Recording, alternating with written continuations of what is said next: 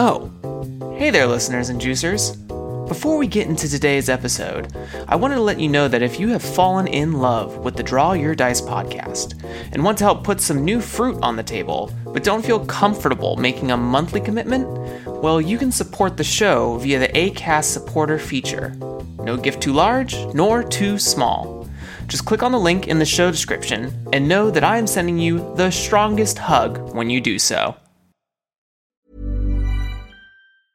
Everyone knows therapy is great for solving problems, but getting therapy has its own problems too, like finding the right therapist, fitting into their schedule, and of course, the cost. Well, BetterHelp can solve those problems. It's totally online and built around your schedule. It's surprisingly affordable too. Connect with a credentialed therapist by phone, video, or online chat, all from the comfort of your home. Visit betterhelp.com to learn more and save 10% on your first month. That's BetterHelp, H E L P. Many of us have those stubborn pounds that seem impossible to lose, no matter how good we eat or how hard we work out. My solution is PlushCare. PlushCare is a leading telehealth provider with doctors who are there for you day and night to partner with you in your weight loss journey. They can prescribe FDA-approved weight loss medications like Wegovy and Zepbound for those who qualify. Plus, they accept most insurance plans. To get started, visit plushcare.com slash weight loss. That's plushcare.com slash weight loss. there's sort of a, certain amount of stuff that that that conversation around your your your stuff can can come naturally and you don't even need to seek out specifically like playtesters like like if you like a game when you and you decide to send it to a few of your buddies and they're all like hell yeah just put it on the internet Welcome to the Draw Your Dice podcast, the show that calls on the champions and new contenders of the tabletop RPG arena. My name is Jeremy Gage, and I am learning about tabletop game design and publishing. If you are a budding game designer or a veteran looking for fresh musings, stay tuned as we learn about the inspirations, processes, and philosophies of professionals in the industry. Hi, everyone. Welcome to today's episode of Draw Your Dice. Today I am with a very special guest. She is a huge advocate for lyric style games, which we will learn about today because I don't necessarily know exactly what those are. Uh, she has also been on the One Shot Network several times on their podcast and has also been a main cast member of A Woman with Hollow Eyes season two. If you're if you're curious, uh, welcome today's guest Adira. oh hello that was a, a very detailed introduction of me I like to do a tiny bit of homework, just just so they feel loved. Well i thankfully am easily googleable yes, also that. Um, Adira, why don't you give a small introduction of yourself uh, as you present yourself to the world? Because you'll do a far better job than I will with that. Oh yeah, sure. Yeah. Hi, I'm Adira Slattery. I'm a game designer in the Chicagoland area. I write uh, a lot of games about my own experiences as a trans person or as a Jewish person. I write lots of things about futility and lots of games about fucking. and yeah, you can find my stuff at adira.itch.io. And I'm on Twitter at Adira Slattery. Well, uh, today we are going to potentially get a c- crash course from Adira of what a lyric game is, but now I'm really interested in talking about how you come to make games about futility and fucking. So I know I, I think those are separate things, not in the same game. They are. They are. Yeah. Um, so I'm really interested in those. So yeah, let's let's sort of dive in. Would you would you potentially give us a definition or what your definition of a lyric game is? Yeah, so that, that's such a fraught question. There are a lot of people sure. Who have a lot of opinions on lyric games, both like inside of and outside of the the movement. I don't know, it's not really a community, but movement's pretty close. To me, lyric games are sort of premised by a couple sort of hallmark trends, right? The first one's if the designer calls them a lyric game. The next one is about uh, a lack of difference between player and character. Uh, so, so in, ma- in many lyric games, you, you don't have any sort of external avatar to yourself, and the game is just written in second person without without any character creation. Uh, another hallmarked aspect is, is emotional content and poetic and uh, ritualistic mindsets. Lots of lyric games have the sort of feeling of of a ritual, and they're they're written uh, more like poems. Yeah, games in general have really become a thing with that specific name in the last few years. Games that have sort of followed that, like general design ethos have existed for a long while. Uh, Yoko Ono designed a number of games that sort of fit with the like lyrical mindset and, and a lot of people will talk about her as like sort of the the biggest like like antecedent sort of show that that eventually people are going to do a whole bunch of this and then in in recent years like good sort of things that that showed that lyric games were going to become a broader thing were things like the appeal of uh, the game Fight Truck by Crow's Danger, Bells, a game which I think is called This Is Not a Game. Shit, I don't know. I'm sorry, Aura, if you're listening. That won an indie groundbreaker a few years ago. Yeah, and so so uh, and like uh, the tragedy of uh, GJ237B getting nominated for a Nebula Award are all, I shouldn't, uh, proposed for? I don't know. Whatever. The Nebulas are fucking dumb. Words suck. Uh, but that is one of my favorite role playing games of all time. Uh, it's by Aura Belle and Ben Lehman, I think, is how they're credited. I don't know. And that game's really fun. I highly recommend it. But and a big thing that also is sort of in common about all these games that I've been talking about, right, is that the experience of reading the game gives you that emotional content that is generally the same as sort of playing it, right? So lyric games view reading the game itself as a form of play. Like if if I am talking to somebody about one of my lyric games, I consider everybody who's read a lyric my, one of my lyric games to have played it, right? Because they'll get those sorts of ups and downs and and and feel all those different sorts of emotions. And there there are many lyric games where you can get different sorts of depths from from playing them and and they're made to be played like don't don't think they're all just weird thought exercises but yeah Great. That does so much for me already. I know that there are probably people listening who are like, man, I've never heard of this before. You have been my first gateway into this style of game. And I actually don't think I've ever run across I can't think of a game that sort of has provided that sort of an experience or has hit even maybe two of those hallmarks that you were mentioning uh, in terms of how the game is played or what sort of experience the game is delivering. I really like the thought of I've I've been thinking about some games in my mind where it's sort of set in a modern setting and you really just play yourself as the character. So having this lack of difference between like the avatar and you as the person is really fascinating to me for sure. And for everyone that's listening, any of the games we mention when I listen to this on the edit, I will list those in the show notes so you can so you don't have to like keep tags as we're talking. Good because I'm probably going to mention a lot of games. I'm so sorry. uh, no, I'm here. You're going to probably have the longest list so far, and I love it. I also, real quick as as a side tangent, I love that you went into. I love your energy right now because every other person I've had on the show so far is like, oh, are we allowed to curse on here? You just went for a whole hog. You didn't give a shit. like, uh, I talk about fuck it, let's go. and I'm here for it. So praise. Yeah. Um. So I kind of I've I've been through chair. I, I haven't I I haven't tried to play it yet. Uh, but why don't you, why don't you give Sure. a little rundown of that? Like, run, walk us through the experience of chair real quick. I know it's like a single pager, but I think there's a decent sure, amount. to sure, yeah, there. yeah. So, so Chair's a game I made, and uh, I wrote it on a plane in my hour of free Wi-Fi on the way to Big Bad Con. What a time limit. That's a jam. Yeah. That's a jam right there. Yeah, I wrote it on my phone in my uh, notes app on my phone, and I was thinking about like, all right, I wanna I wanna write uh, a game for the 200 word RPG sort of contest jam thing that they that they do every few years, and I, I really like working in the 200 word RPG format. I'm a big believer in the saying restrictions breed creativity. My most like popular game, 200 word LARP called Kissing Comrades, and that's about anti fascist makeouts. And the.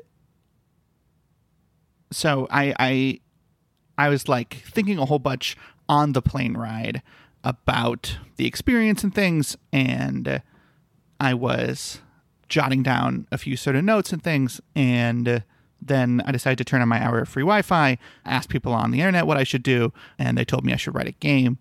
So then I did. Yeah, so Chair itself is a horror game about like helplessness and being perceived and perceiving others in distress. Because, like, the game is, is written from the perspective and, and being presented to the person who's going to be sitting in the chair and like who gets stuck. But I, I, want, can I just read the text of the game? Yeah, absolutely. Yes, 100%. You don't have to off the cuff it. No, no, no. I, I just feel like it would provide a lot of context. And like, yeah, it's available yeah, for free on the 200 word RPG page website. It costs three bucks on my itch page because I did nice layout for it. But yeah. Well, I will be linking the itch page version, so there's that. I want Adira to get all the three dollars that she can. Thanks. yeah, of course. all right, so chair. Quiet terror for one and onlookers. Uh, instruct onlookers that they should not be worried or disturbed by anything they see. Uh, you are playing a game and can stop at any time. They must not intervene. Collect a chair to sit on. It should be from a different room or place. Move it into this new context. It is a stranger to this place. Once it's moved, sit down. Grip the base of the chair firmly with both hands. Wrap your legs around the legs of the chair. Sit up straight if possible. The chair now has a hold of you. You cannot stand up until the game is over. Next, begin to fruggle fruitlessly. The chair is holding you down. The chair won't let go. The chair never listens. The chair must hate you. The chair is a spiteful thing. The chair entangles you ever further. The chair keeps you. No escape. No hope. You may attempt to scream, but no sound comes out. Nothing can offer any help. The onlookers will ignore your pleas. You ask them to.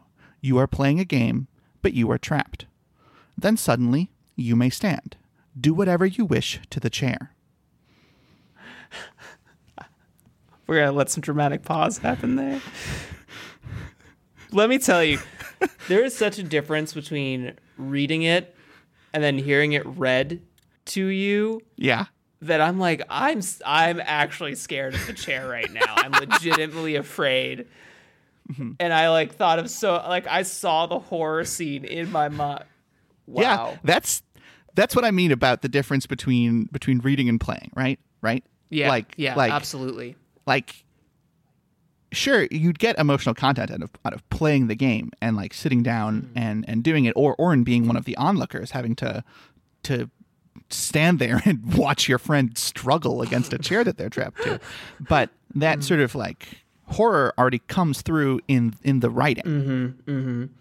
And it's interesting because, like, I imagine engaging in the play beyond the reading is that you can even switch it up because the the amount of time you take between breaks or pauses and paragraphs can also really change how the game is played to some effect or how you feel from the game. At least that's my take on. Yeah, I hammed it up a little. Yeah, just a little bit.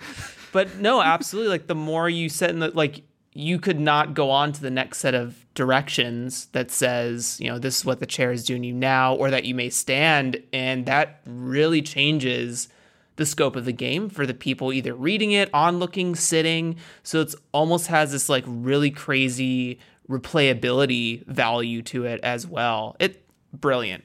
Brilliant. Oh, thank you. Yeah, absolutely. No, no thanks. It's honest. It's the truth. Mm-hmm. Um, yeah, that's really that's really great. Yeah, I almost didn't put it on the internet. I write I write a lot of of weird queer little lyric games, just sort of constantly, and I either show them to nobody or my therapist. And I, I wrote this one uh, on the plane, and I was like mm-hmm. thinking about it and and fiddling with some of the writing a little bit after I landed, and. Uh, going to Big Bad Con was was a, a fabulous experience. I really hope that cons happen again, mostly just so I can go to that one again.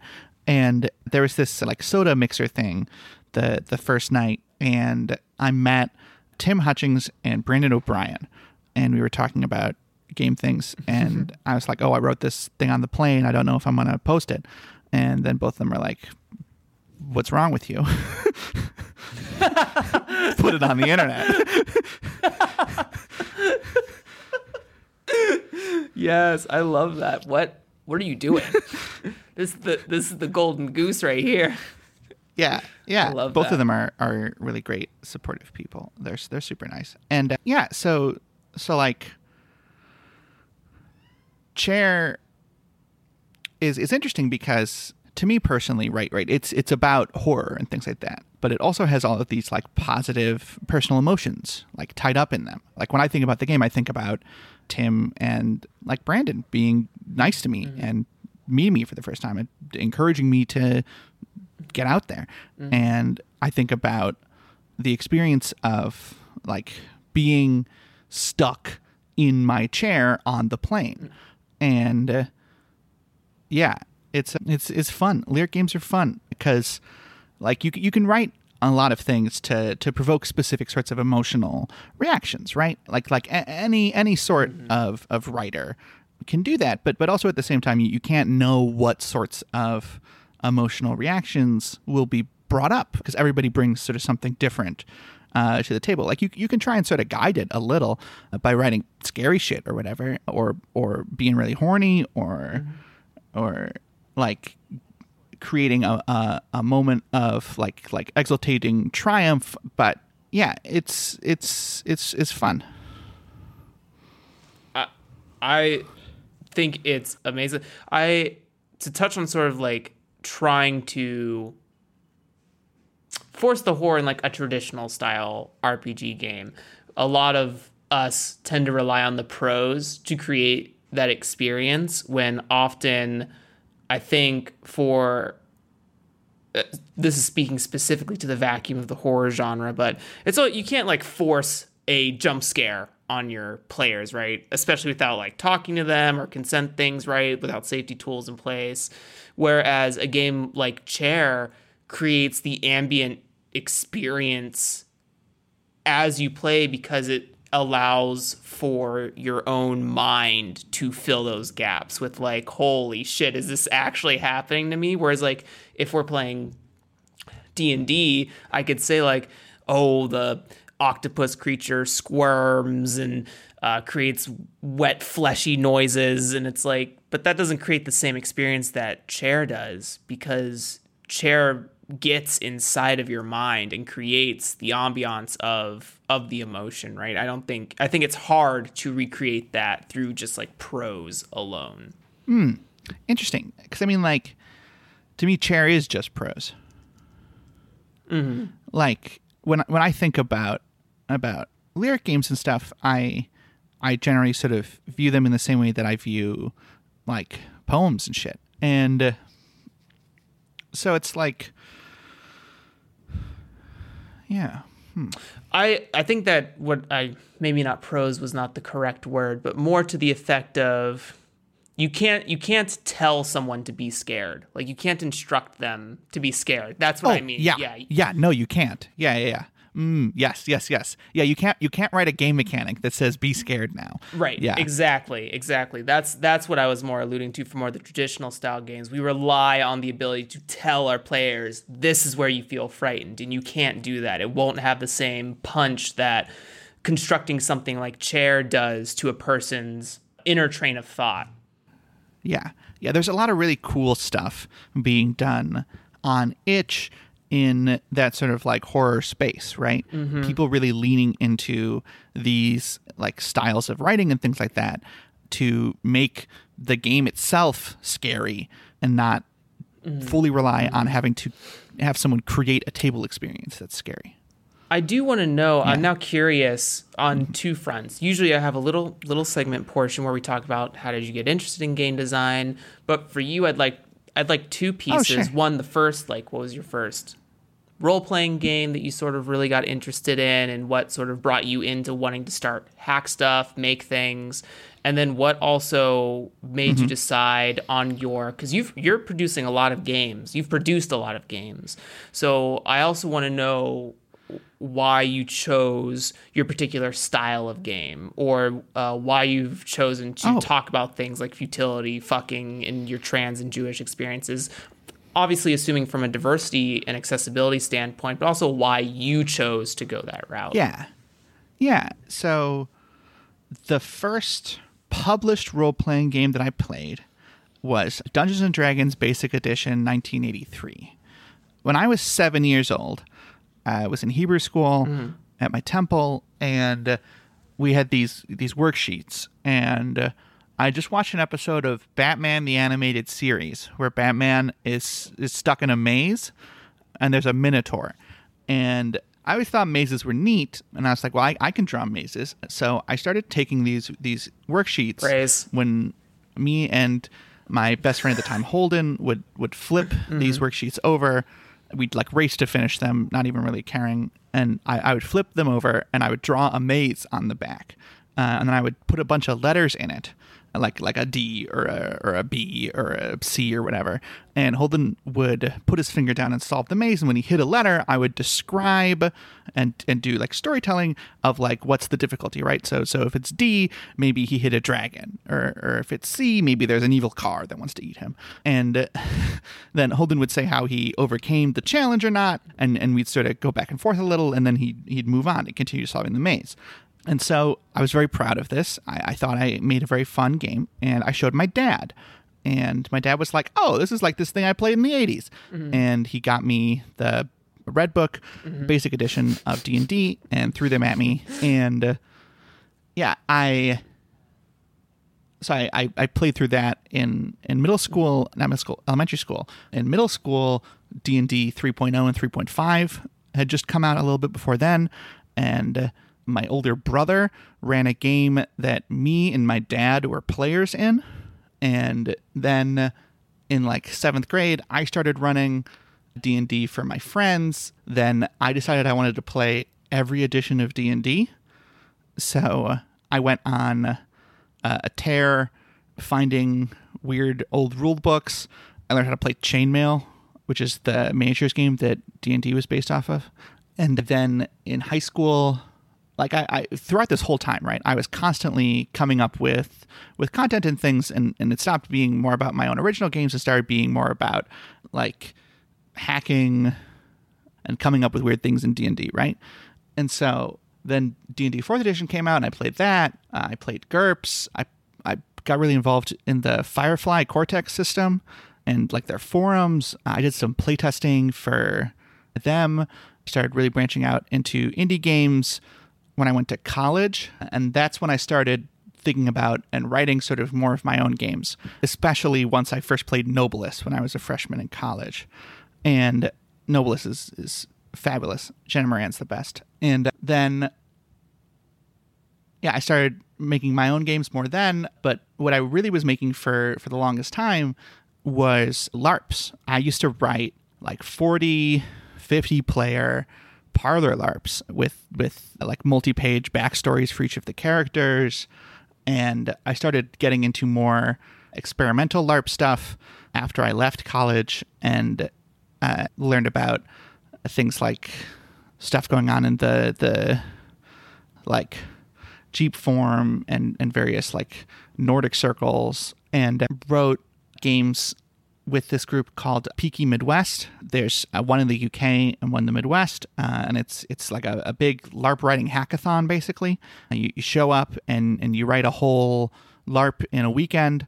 My first game for that isn't anywhere on the internet, which is good, but also it had a really neat mechanic. It was a, a parlor LARP set on a train on the way to the World's Fair in Chicago in the 18 late 1800s and it was a bunch of weird historical characters that we like embellished wildly like people like Bertha Benz or the lady who invented the washing machine who we made her so weird. Had young Wright brothers and they there was a fun love triangle with the two of them. But one of the things was there there was a gun. There was and it was like this technological marvel gun on the train, and uh, there was a big glass case over the gun, and we had a, a prop rifle, and we took a massive like Rubbermaid container that the size of the whole big dining room table and, and put it on top. And to get the gun anybody could if they had the gun in their hands they could shoot it and basically kill anyone. There were, there were no combat rules. But to get the gun two people had to be standing on either side of the container and you had to make the loud noise of the groaning of the glass lifting up. And i just love that mechanic of like telling everybody about the gun coming out and like multiple people being required and yeah. Yeah so so my style and things like that came out of coming to more sort of tabletop design from from the larp sphere uh, and also coming to it from from writing poems for for most of my life and I'm, I'm told I have a very conversational style when I write I've I've had spouse will sometimes edit uh, my games not that much anymore but we we would get into to mini like author editor arguments where I'd be like, no, and they'd be like, no, no one knows what this weird, specifically Midwestern word that you wrote down means. I'm like, what? what do you mean? It's not common. It's totally yeah. common. Uh huh. But yeah, I, I I I put things like gunna in my games. Gunna is not specifically Midwestern, but but it's but it is representative of of this sort of, of thing. So like, yeah, when when when it, when it comes to my my style, it yeah, it, it all it all it all pulls from there. Like like I really enjoy uh, the writing experience where you you sit down and you basically vomit forth a game, like sitting down and and writing a whole game in like a single day is is really fun and everybody loves to it's, it's a pastime you know? yeah thanks neurodiversity but uh, uh, yeah, mm. it's, does that answer both your questions? Yes. Great. cool. Absolutely. Uh, no, I I think you're the first designer I've had on here that has talked about sort of LARP as uh, influencing their style of game, which is really fascinating. Um, I myself have never part. Well, I probably in some form have participated in one, just not like an official LARP, right? I'm sure, sure. to some effect, mm-hmm. pretending when kids and maybe even as adults. You know, me small small history aside for Jeremy, when Pokemon first came out, me and my brothers, I have four of them, we would two sets of them would pretend to be trainers and then the other two sets would pretend to be the Pokemon and Yeah, that's a LARP. Yeah, yeah, absolutely. So I uh I have experience playing one, but never in an official capacity and never hearing mm-hmm. sort of uh, taking that influence and bringing it into, um, I guess, a more at home style. But to some mm-hmm. extent, almost all, at least from what you're saying and from what like I'm learning about this this design style, almost every tabletop RPG in some way or another is a LARP, just with different yeah. different moving slash experiential components to it. That is generally sort of the the popular thing to to conceive of recently with with with people thinking of of inhabiting a lot of, of an actor stance when they're they're playing their characters as opposed to more of a directorial stance. I love that you mentioned both of those. Yeah, yeah. There's there's a there's a great book called The Art of LARP, a friend of mine, and it goes through a number of different, almost psychographic profiles of, of sort of like the reasons that people play LARPs and things like that. It also also has some fun sort of sort of derivations where it's like, what is a LARP? Is basketball a LARP? And mm. yeah, so yeah, it's it's it's interesting that, that, you, that you that you talk about like like mm-hmm. games having having more LARP stuff in it because like like chair is a LARP. Right. Absolutely. Yeah, and it's like I now nowadays though when I'm like thinking about and designing my games, right? Uh, I don't go into them thinking like, oh, I'm gonna write a LARP. Like, right. I haven't done that in in in in ages. Uh, now I just sit down and, and write a game and more often than not, there's LARP shit in it because I think that's fun. And uh, yeah, amazing. I think all that is so good. I even love the comment about sort of like sitting down and just vomiting up a game uh, mm. that you mm. kind of touched on there because I think that sometimes for both myself and maybe some listeners out there that sometimes you can't like just think about a perfect version of a mechanic. Like you can't just sit on it without putting it somewhere because I don't think that idea can become moldable until you just put it put pen to paper or use a word processor or something to that effect and just start creating uh, creating something like just putting it out there so that it can be molded. You have to what do I I always coin it as you have to buy the clay before you can mold the clay. And if you don't put the words on the page anywhere, you haven't you haven't bought any clay yet and you run the Yeah, risk of and forgetting also- things. Yeah, yeah, and also like you don't ever have to mold the clay. You can just release a block of clay on itch. Like playtesting's bullshit. This is somebody who used to playtest board games like all the time, and I still do sometimes. Uh, yeah, uh, check out my dead name in a number of board games that I'm not going to list because I don't want people to know my dead name. And uh, like, you, you can just write a thing and, and put it on the internet, but it definitely is like like a big hurdle to sort of overcome there because it's it's it's scary. It's interesting. You're the second person. So I said something mildly similar when I spoke with Adam Bell. One of his design tips was talking about how it was like a, a both ends of the spectrum kind of tip where one end it was like you shouldn't be afraid to join the game design community there's always people out there who will kind of vibe with your ideas but then he also said but you also don't have to do that you can also just put a game out and not have any feedback on it and it'll still be a great game and before talking to adam and before talking to you i as a new game designer was always under the belief that like my game won't be polished enough if I don't have other eyes on it. But it seems that there's actually a more general consensus that uh, that's not the case. And I'm learning more and more as I talk to all these members from the Brain Trust um, that be, like great games are made without touching base with anyone and uh, it just speaks to both the credit of your abilities but i think what i'm also trying to say is that i want it to also speak to the abilities that a new designer might have dormant within them that they're scared to express because they think that they need some polished perfect play tested um, piece of content as their first piece of content Yeah, you, you don't. Yeah. Yeah, Uh, you don't even need it for your last piece of content. Uh, Like Yeah. like like editing is is really good. And I've I've gotten some some fabulous feedback from editors. Shout out uh, my spouse, Fan Slattery, and Dom Dickey. They're they're they're both great. And uh, has anyone else edited my games? If they have, shout out to them too. There there there's there's sort of a, certain amount of stuff that that that conversation around your your your stuff can can come naturally and you don't even need to seek out specifically like playtesters like like if you like a game when you and you decide to send it to a few of your buddies and they're all like hell yeah just put it on the internet yeah yeah, just put it on the internet. There's no reason not to. And, you know, over time, you'll start to think about it more and more, and maybe you'll make a second edition of X game or whatever have you. You'll, you're constantly iterating. So, yeah, I love all of that.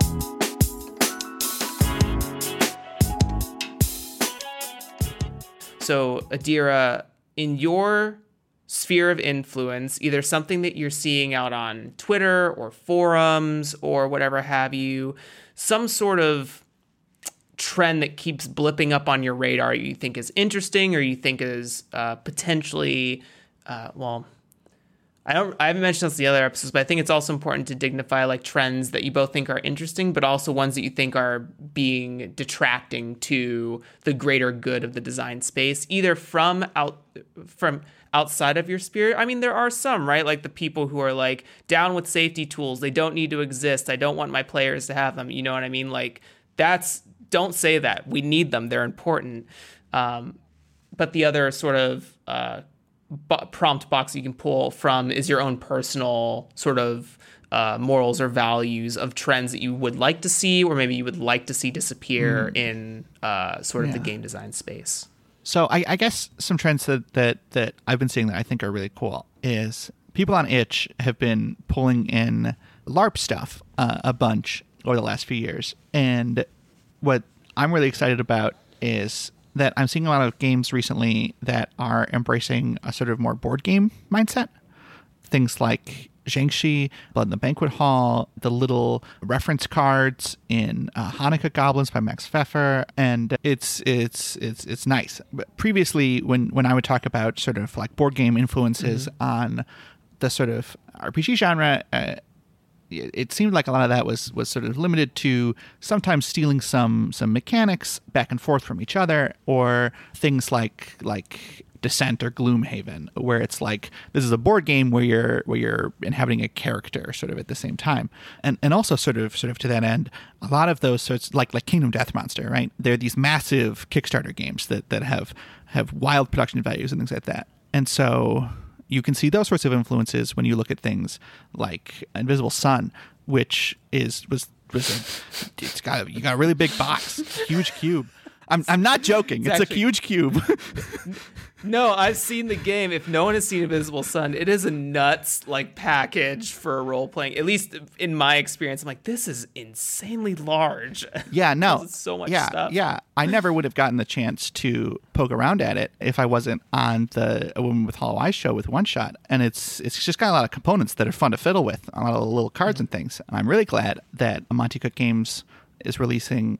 Not is releasing released like PDFs and things, though they are still a hundred bucks. But it's not a game that's designed for one person to buy for themselves. It's it's sort of designed for like a group to to get together and buy it. And people spend a hundred bucks on D and D shit, so why not spend a hundred bucks on a big cube and a plastic hand? I love the like backhand in there, just the subtle like, yeah, someone wants to pay 150 dollars to play this game, so why not 100 bucks for this even more amazing game? yeah, yeah, and like I, I wouldn't recommend Invisible Sun to to everybody. It's it's a very particular sort of game, but uh, it's really nice to see those sorts of, of board game trends, and and I find that it, it's very interesting that I'm seeing a lot of those this year more coming in design because nobody can play board games during pandemic, like. I've been playing board games through like tabletop simulator Right, and stuff. yeah. But not everybody has a specialty video game to play board games on the internet with. and so seeing people pull some more of these sort of like board game style design things into RPGs, I really like. And I think it's neat. Yeah. What about no? Uh, I think that as well, and Sarah, you're not the only guest to talk about how with the um, with the dangers of COVID and not being able to meet at home and play sort of the more traditional board games or even traditional sort of miniature RPGs. We really have to start exploring and changing the landscape as far as digital space is concerned and really starting to upgrade those things that have been kind of middling fiddled with. You know, Roll20 has its own like sort of JavaScript things that are going on, but I think people, you know, with the roll application that's coming out, there's another one called um, Astral Tabletop, which is trying to do things. There's Multiverse Tabletop, which is Yeah. trying to do stuff. Um, everyone is is trying to push out finding the best way to make online games and tabletop simulator off of Steam. Uh, I don't know Yeah. if it's sold off of a different off of a different space, but I don't know. but all those things are going to be important, hugely Yeah. important moving forward. Um, Especially and to go beyond the video game space. In fact, in fact, probably taking influences from video games more and more as time goes on. Like when we, you know, I we there was an interesting conversation in the Brain Trust about user interfaces and thinking about that stuff and how you kind of have like mm-hmm. a heads up display as you're playing a character. And I think Will Sure, sure. Will Jobst was talking about, you know, or maybe it was Simon. It might have actually been Simon uh, talking Mm-hmm. about how you know you're playing World of Warcraft and you have all this heads-up display, and then you have a play area in front of you. Why can't we apply that to like Twitch overlays and stuff like that Exactly. for for players and Yeah. Mm-hmm. streamers? So um, I think all that stuff is going to be massively important that that you touched on there. Yeah, yeah, I'm I'm really optimistic for things coming out of of Role and Multiverse. I think they're both pretty neat platforms, and they're they're doing very different things. Mm-hmm. Uh, What about for you personally? I know that this is what you're seeing on sort of the outside view. Is there anything internally as a design trend that you uh, would like to see people kind of pull on more, or maybe start to steer away from? Me personally, I, I'm- I'm seeing a lot of uh, some people doing very diegetic things, and I think it's very neat, and I want people to be doing more of that with the internet, right? Like, like I see lots of things where it's like, like diegetic, you sort of spell casting stuff, where you're like moving rocks around on a table, or, or the the wonderful A Spell Text by Vidici Fideletti, and like, mm, mm-hmm. I, I I personally want to see more games about being on the mm-hmm. internet, and then being on the internet while you do them, like, like yeah, like like things things that come close to this are things like uh, this Discord has ghosts in it, and but like yeah, I want I want to see people code weird bots and use them to run weird diegetic role playing games about people talking in chat rooms. Yeah, I I I want to see more of that sort of like stuff. Because like like the success this year of things like Among Us have shown that people really want that sort of element in in uh, a lot of their like online playthings, and uh, I guess yeah, I I want the sort of thing where you're sitting at a computer, but you're also pretending to sit at a computer. Yes. Yeah. No, I, I first of all, the I think the first thing that drew me to the Brain Trust Discord was Will talking about. Wait, it's Will that ma- no, they both did. Just I always forget. Yeah, yeah, Will and Adam. Yeah, yeah. Um, Ghost in the Discord. I thought the second I saw that game, my mind blew up. I was like, why? I feel like no one is talking about this, and so many more people need to talk about this. That just like using these interfaces that have been like just using them in new ways, right? Innovative ways that make them into a game, like bouncing around chat rooms and having bots that can do all this sort of uh, procedural generation sort of stuff. I mean, it's almost the effect of game. I mean, roguelites, but also rogue in of itself, where it was really just scripted to like spit out random information as you went Yeah. along, right? So w- this is the 21st century. We are in almost 2021, and people have come so far when it comes to programming and programming artificial. I don't want to say artificial intelligences, but bots, right? Bots to some effect that are Yeah. able to s- spit out really cool information that can be played with. Like playing with bots, I think is a really interesting concept Yeah. for sure. Um, we already do it on Twitter Yeah. with like random posting and prompt ideas, so Mm-hmm. there's no reason we can't start to do that stuff with Discord and uh, virtual, e- even virtual tabletops like Roll Twenty could get behind that. And you know, I'm sure there's a whole bunch of recoding that would have to happen, but it could happen. But yeah, I mean, I, I also do like some Twitter roleplay Mm-hmm. where you have like a Twitter account for a specific character, and like sometimes it's you the characters are talking to each other, but other times you just you pretend to be this person on Twitter. Mm-hmm, Like they're using Twitter.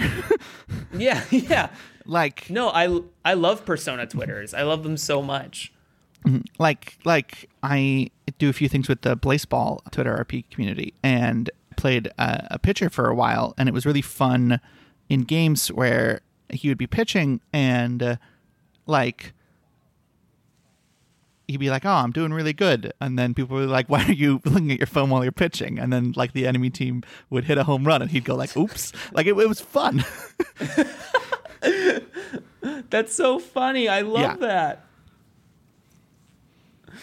Oh. Yeah, I uh, I definitely think there's something to be. I think just that's a really really interesting trend to bring up for sure. Like to think about as we're talking about this digital stuff, really talking about different games that can come because of technology, not just on a video game landscape, Yeah. like a more powerful Unreal Engine, but really utilizing sort of those procedural proceed.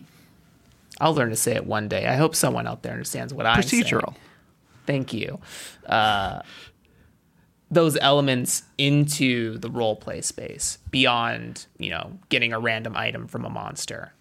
Yeah, yeah, and there's there's already a lot of that, right? The Yeah. in the rise of of of GMless like design that's that's been happening mm, in the last mm-hmm. few years. This this like veritable like renaissance with stuff like the the explosion of Firebrands framework games and and Ironsworn and and like mm-hmm. uh, belong I say belonging mm-hmm. that there there are a number of games that, that have basically sort of like a, a robo GM already built into them already of like card prompts and like things and stuff. Yeah, like like uh, one that I played a few months ago that I really love is called Dark Sentencer, Marn, and she just did a really great job with the like tarot card prompts in that game, providing like openness and specificity that allow those sorts of things. And so we're, we're already doing those things with decks of cards. We can do them with with online things. Mm-hmm. And I mean, right now people are using digital decks of cards.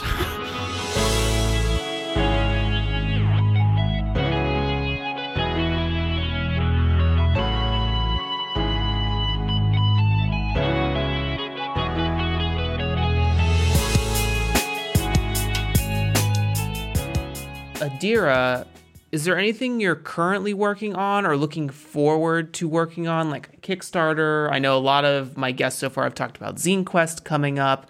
Is there anything in the personal uh, sort of?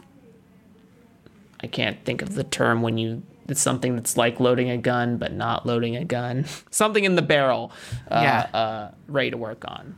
So th- there are a few different things that I'm sort of working on actively. I'm gonna release a game probably when this is over that I wrote a little bit ago. I actually wrote it at the start of uh, quarantine and then was like, oh, I'll come back to this and, and write an FAQ page for it because it's a game that contains an FAQ page and uh, then release it. And the, the art is Ego Jam is, is, is perfect for that. And uh, yeah, yeah, when I think about the sorts of things that are upcoming that are really exciting to me, there are a few things that stand out. One of them is a solo journaling game that I was planning to have already finished, and then uh, I got salmonella and didn't finish it, and it, it sort of fell away from me. And now, now I'm I'm I'm actually considering maybe kickstarting it. Uh, I haven't talked to the uh, artist who already did some art for it, but uh, I need to reach out to them. And uh, yeah, it's a it's a solo journaling game called Ziz, about this creature in, in Jewish mythology. Right, so you, you got like Behemoth and Leviathan,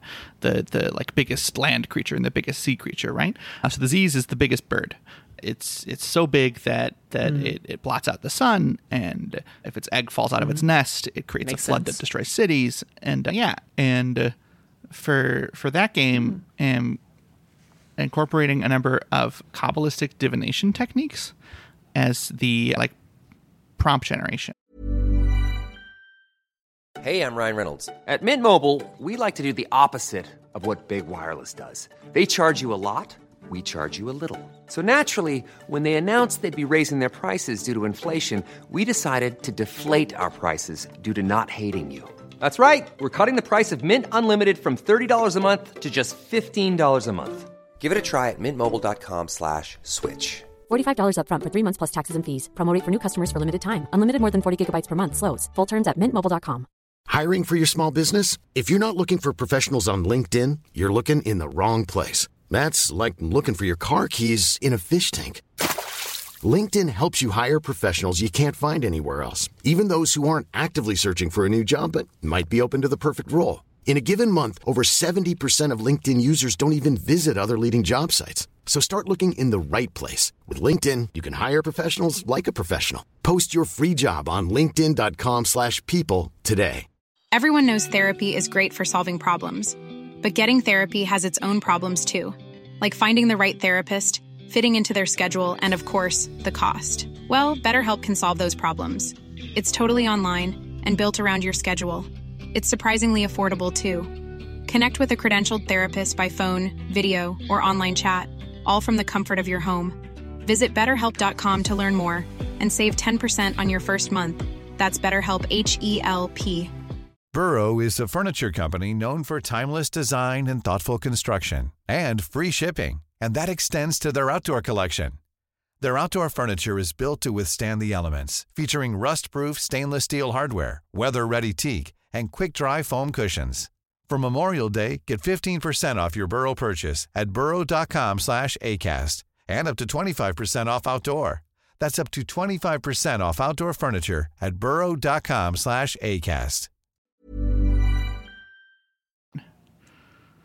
And that's just exciting and fun. It's really fun to mm-hmm. tell people to do magic. like as the gameplay aspect. Yeah, and and I know that there are some people that that that sort of thing would would turn off either because it's something that they ascribe a lot of of belief and meaning to themselves, or it's just because they don't want to do real magic. But that's that's that's fun and upcoming. And, Yeah. and I'm looking forward to that. Yeah. That sounds awesome. I mean, just on us. Uh, you said what? What type of generation was it? Kabbalistic divination? Kabbalistic divination. I'm sorry, I heard Yeah. generation. No. Would you Would you walk me through like what that looks like? What that What that means? Oh, yeah. So there, there are a number of different Kabbalistic divinatory practices. Kabbalah is uh, uh, Jewish mysticism, and there's there's one that I that I really like where you take stones and you inscribe the 22 letters of the the alphabet, the Hebrew alphabet, on the stones, and you can you can cast them and, and pull them out of bags and and and do different things with the with the stones. And all, all of the letters have various symbolic meanings and, and numbers associated with them and and and all sorts of fun stuff. And uh, so so you can- you can use it like people think about when they think about somebody using like tarot right right? Like flipping uh, like a, a spread of cards. You can do that with with those stones. And I didn't want to tell people to go out and collect a number of stones and inscribe letters into them. yeah, but so so I've written a lot of games like that.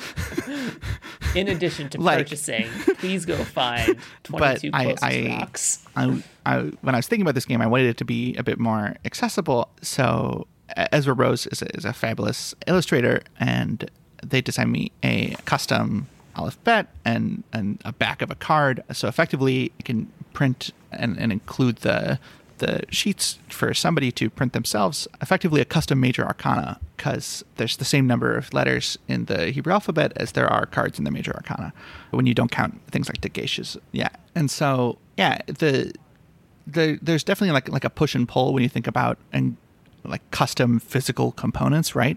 There are a lot of people who bounce off of custom dice, like the the Fantasy Flight games, Star Wars, and, and and and Genesys stuff that uses those custom dice. And when when I was thinking about designing these games, I I was like, well, Right. why not just use the major arcana and tarot like like why not just use uh, a standard deck of cards and uh, it's it uh, i just didn't want to. It, it mattered a lot to me.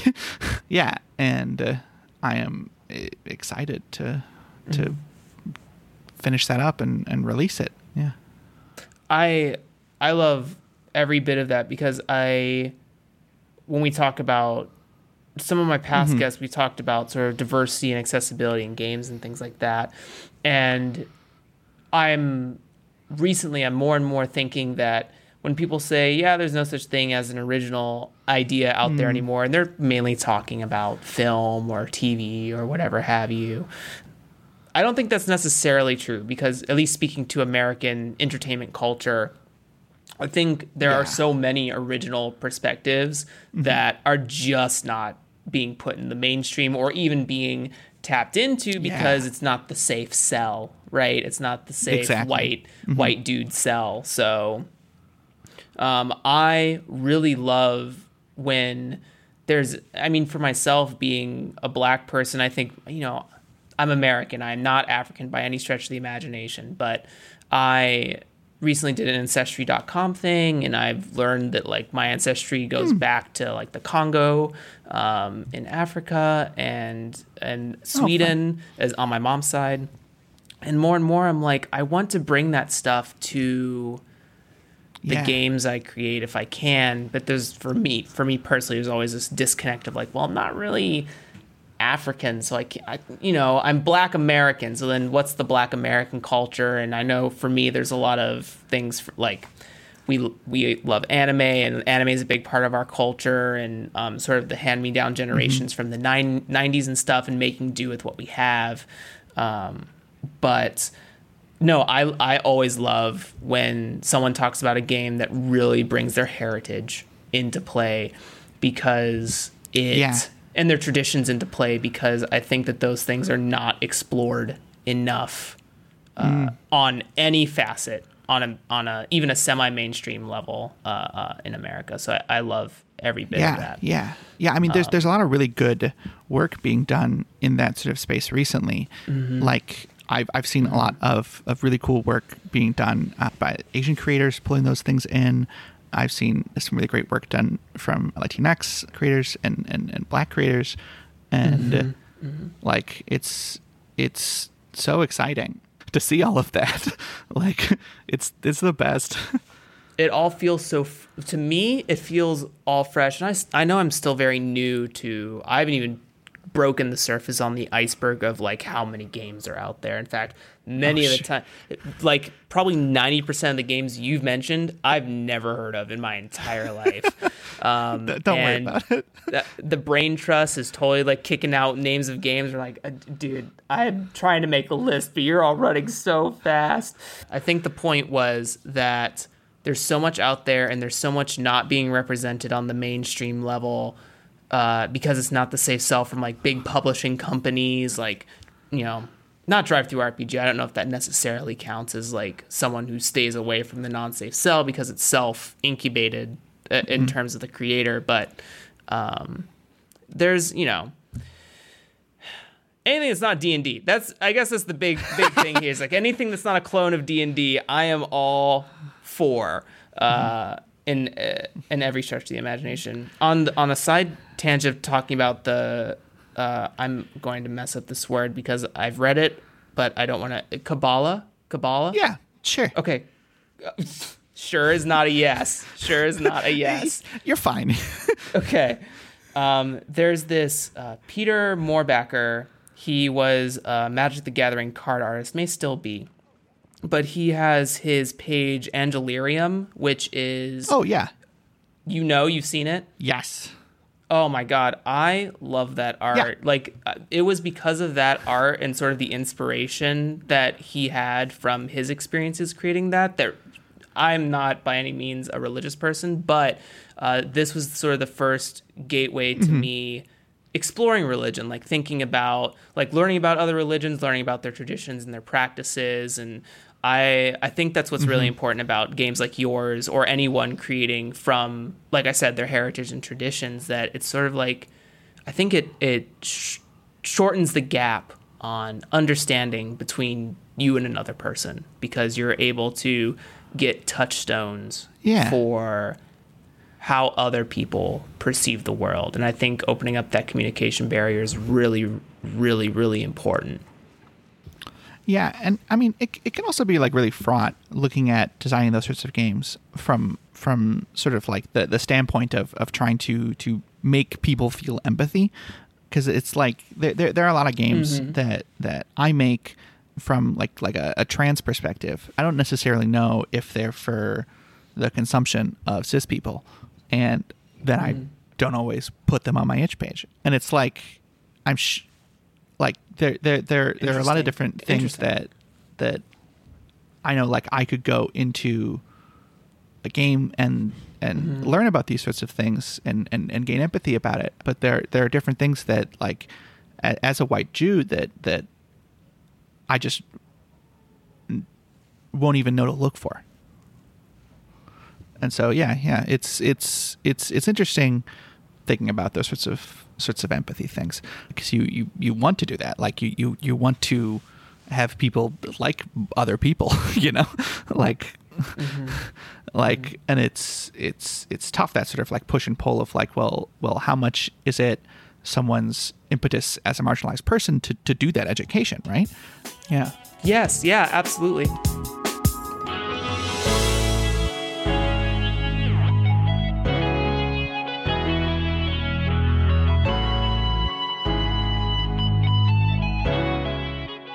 So my last little bit here, uh, Adira, is sort of a TLDR advice for the listener. Uh, I have a random table on here I'm going to roll because I don't think this would be a game design talk show if I didn't roll or flip or draw something. Um, so uh, this may be completely separate from what we've talked about today, or you could also use the lens of today to sort of field this prompt at prompt as well. All right, so that's a four. Uh, this one is going to be marketing. So under the prompt of marketing, what sort of tip would you have for new or even veteran designers who may feel stuck in the sort of marketing aspect of their life. Wow. I don't know how qualified I feel to speak on marketing in the in the slightest. God, I don't know. I mean, the the most successful two pieces of marketing for any of my games ever were one of my games got randomly sorted to appear on the first like six or seven lines of the itch bundle for racial justice and equality. It just it just randomly ended up way at the top of the bundle and i wasn't in control of it and i even had to ask the itch people to not have my game up there because i was getting death threats from nazis. And that's that randomness is one of the the the, the best mm-hmm. pieces of marketing that I ever had. And the other best marketing that I ever had was getting one of my games in a rundown of solo RPGs on an established game review YouTube channel. I'm I'm forever grateful to the people at the Dicebreaker for talking about mine and Fenn's game, The Machine. And like the the reason that that game got in there is is because ended up in a in a bundle that Kurt Potts organized, uh, sure. charity bundle for his birthday, and uh, and one of the reviewers was looking for different solo games and bought the bundle and uh, fell in love with a few of the games in the bundle and talked about it in this YouTube channel review, and uh, that game is now my highest grossing game mm-hmm. ever. Like I don't I don't know if I'll like aside from releasing something Yes, like, praise Dicebreaker. on a Kickstarter or whatever. I don't know if I'm going to have a game that that that gets to that level of commercial success like for a while. Yeah, because like like yeah, it, all of my best marketing has has been has been completely random, and has has been happened just sort of because I continually put shit out, and yeah, and I've I've slowed down on that sort of like content creation like steam engine in the last sort of 6 months of the year because of some personal stuff. Yeah, and it's yeah, it's it's it's it's wild. Yeah, like like a- anecdotally things that I hear that work well if, if for people who are trying to intentionally market, right? Uh, Things like like building a, a brand around yourself as a person on Twitter, things like reaching out to large actual play podcasts, things like Facebook ads. Facebook ads did great shit for Wanderhome.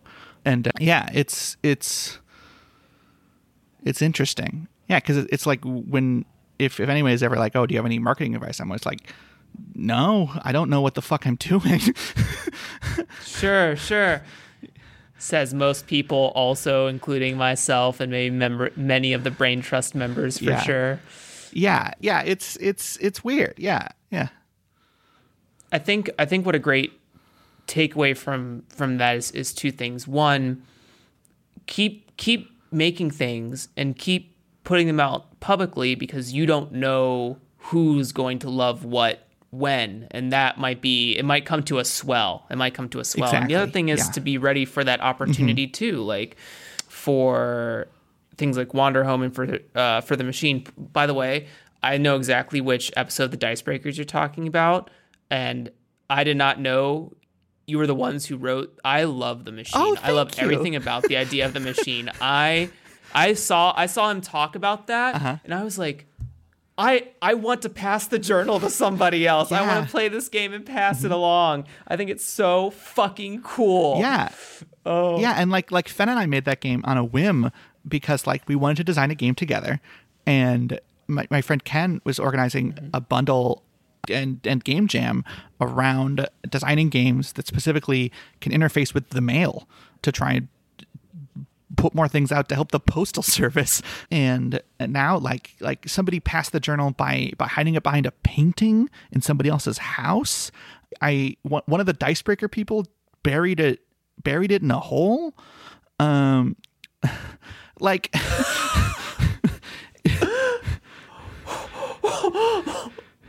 what an like what an eldritch horror Yeah. setup for sure. Like this is absolutely insane. I love that. I, and again, it you know kind of full circle here. It's again that experience of the game that people are kind of taking into their own hands and Yeah. creating that replayability. Not only just like passing it off to someone because that's what the game tells you to do, but like to do it to a rando, like putting it in a coffee shop on Mm. the library shelf, and someone's like, "The machine, what is this?" And pick it out. It's like, "Oh my god!" Well, so so so they, they were they were passing them to specific people doing these things. Oh, heard, with heard. with with the painting and the and the hole. But the interesting thing about the hole, right, is that they buried it and somebody else dug it up. Oh, Uh, yeah, but then they they did? they like left the journal still. yeah, yeah, yeah. it's wow. wild. it's such a it's such an amazing concept. I I loved everything about it. This this every word he had to say about it was was amazing. Yeah, Wheels is a very nice person. and that's a very good game. Um, but I, you know, I think the other takeaway from this tip as well is that kind of be ready for opportunity and kind of, um, you know, touch base base with people who engage with your content like that. Like I know that to some extent you said it's a it's a Yeah. little bit of random luck in some cases, but that's mostly due to you having from what I think 30 pieces of content out there, maybe more. And not only that, but you then you have the opportunity to be like, hey, I just got reviewed on on Dice Yeah. Uh, go check it out. And then from there it just kind of like spills out, you know what I mean? And that can happen for any game yeah, you put out on the on in a space, internet, physical, whatever have you. So so the two tips are to kind of sum it up, be ready for opportunity and keep making stuff cuz you don't know mm-hmm. when something is Yeah. going to get in front of the right person. yeah, and also that sucks. That sucks. Elaborate, Like- hit me with it. Yeah, because like, so you're just sitting there releasing things into effectively a vacuum. Mm, I, I see what like- like there there is a, a, a way to release your games to reviewers on itch i don't know anyone like anecdotally mm-hmm. who has gotten any sort of response from those review people just because i think on on itch itself if you're releasing games on that platform the the press people are all more focused on video games. And i don't know of any way to release games to the press on DriveThru i mean i don't put my games on DriveThru because i don't like them but uh, mm-hmm, mm-hmm. I mean, there's some days where I don't like the platform people at itch, but like, yeah, the the the the the randomness of it is- mm-hmm, uh, yeah, it's it's it's it's a little bullshit. Yeah, no, I uh, I totally see what you're saying there, and I I agree. It's I guess what's important to kind of uh, addendum to what I said about the two tips is that you know you can't also wait. You can't just wait until it hit. I'm sure there are things that you could talk to a, a mark. Hopefully, one day I have a marketing analyst on this podcast that can really dive in on how to uh, publicize for a game. But um, Jeff Stormer writes Yeah. uh, a copy for his day job. Uh, maybe talk to Jeff. Jeff Jeff is on the list. So Jeff, Cool. if you're listening, your interview is coming up. If you hear this before I interview you, and and don't talk to Daniel Fox. He sucks. heard heard no Daniel Fox. Yeah, I, I'm getting kind of chill on on Mr. Fox as well. Well, Adira, that is everything that I have segment wise. I want to thank you so fucking much for being here today. Little little outro thing, shamelessly plug something where you know I know you kind of said in the be- beginning, but people always remember the beginning and the end. Where can people find you and everything like that? Yeah, yeah. Um, yeah, so so I'm Adira Slattery. You can find my games at Adira, A-D-I-R-A dot itch dot I-O. I also own AdiraSlattery.com. It's not the best website. Uh, It's just some shitty WordPress, but it exists. You can find me on Twitter at Adira Slattery. Let's go! Google the words. Oh, I love it. I dare you to Your energy is everything. I wanted today on a persona. Saturday. I Yeah. swear to God. I'm glad. Yeah, I'm in a bunch of discords. Uh, yeah, and I'm in Skokie. Don't come to my house. Don't find me because I'll find you first. Um, all, all of those links will be in the show notes, minus the furry porn. That's your own adventure. And Sure. I also don't think RedCircle would like that very much. So, Yeah. uh, once again, Adira, thank you so much for being here. Uh, to everyone who came to listen to us today, I hope you learned a lot. I know I certainly did. See you next time. Say bye to the people, Adira. Bye. Bye.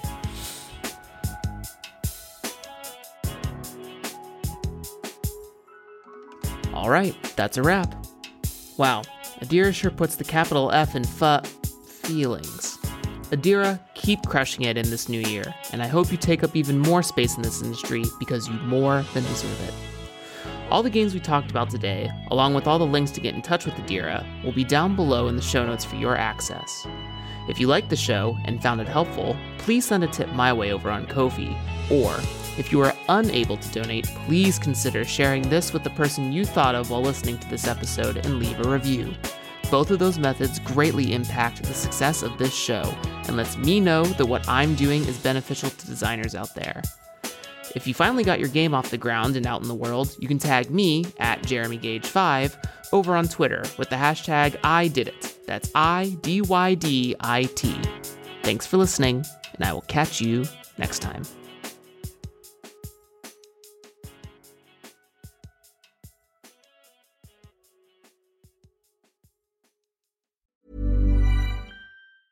Hey, it's Paige DeSorbo from Giggly Squad. High quality fashion without the price tag. Say hello to Quince. I'm snagging high-end essentials like cozy cashmere sweaters, sleek leather jackets, fine jewelry, and so much more. With Quince being 50 to 80% less than similar brands. And they partner with factories that prioritize safe, ethical, and responsible manufacturing. I love that. Luxury quality within reach. Go to quince.com slash style to get free shipping and 365 day returns on your next order. Quince.com slash style. Hi, I'm Daniel, founder of Pretty Litter. Did you know cats tend to hide symptoms of sickness and pain? I learned this the hard way after losing my cat, Gingy. So I created Pretty Litter, a health monitoring litter that helps detect early signs of illness by changing colors, saving you money and potentially your cat's life. Pretty Litter is veterinarian developed, and it's the easiest way to keep tabs on your fur baby's health right at home. Go to prettylitter.com and use code ACAST for 20% off your first order and a free cat toy. Terms and conditions apply. See site for details. When you make decisions for your company, you look for the no brainers. If you have a lot of mailing to do, stamps.com is the ultimate no brainer. Use the stamps.com mobile app to mail everything you need to keep your business running with up to 89% off USPS and UPS. Make the same no brainer decision as over 1 million other businesses with stamps.com. Use code PROGRAM for a special offer. That's stamps.com code PROGRAM.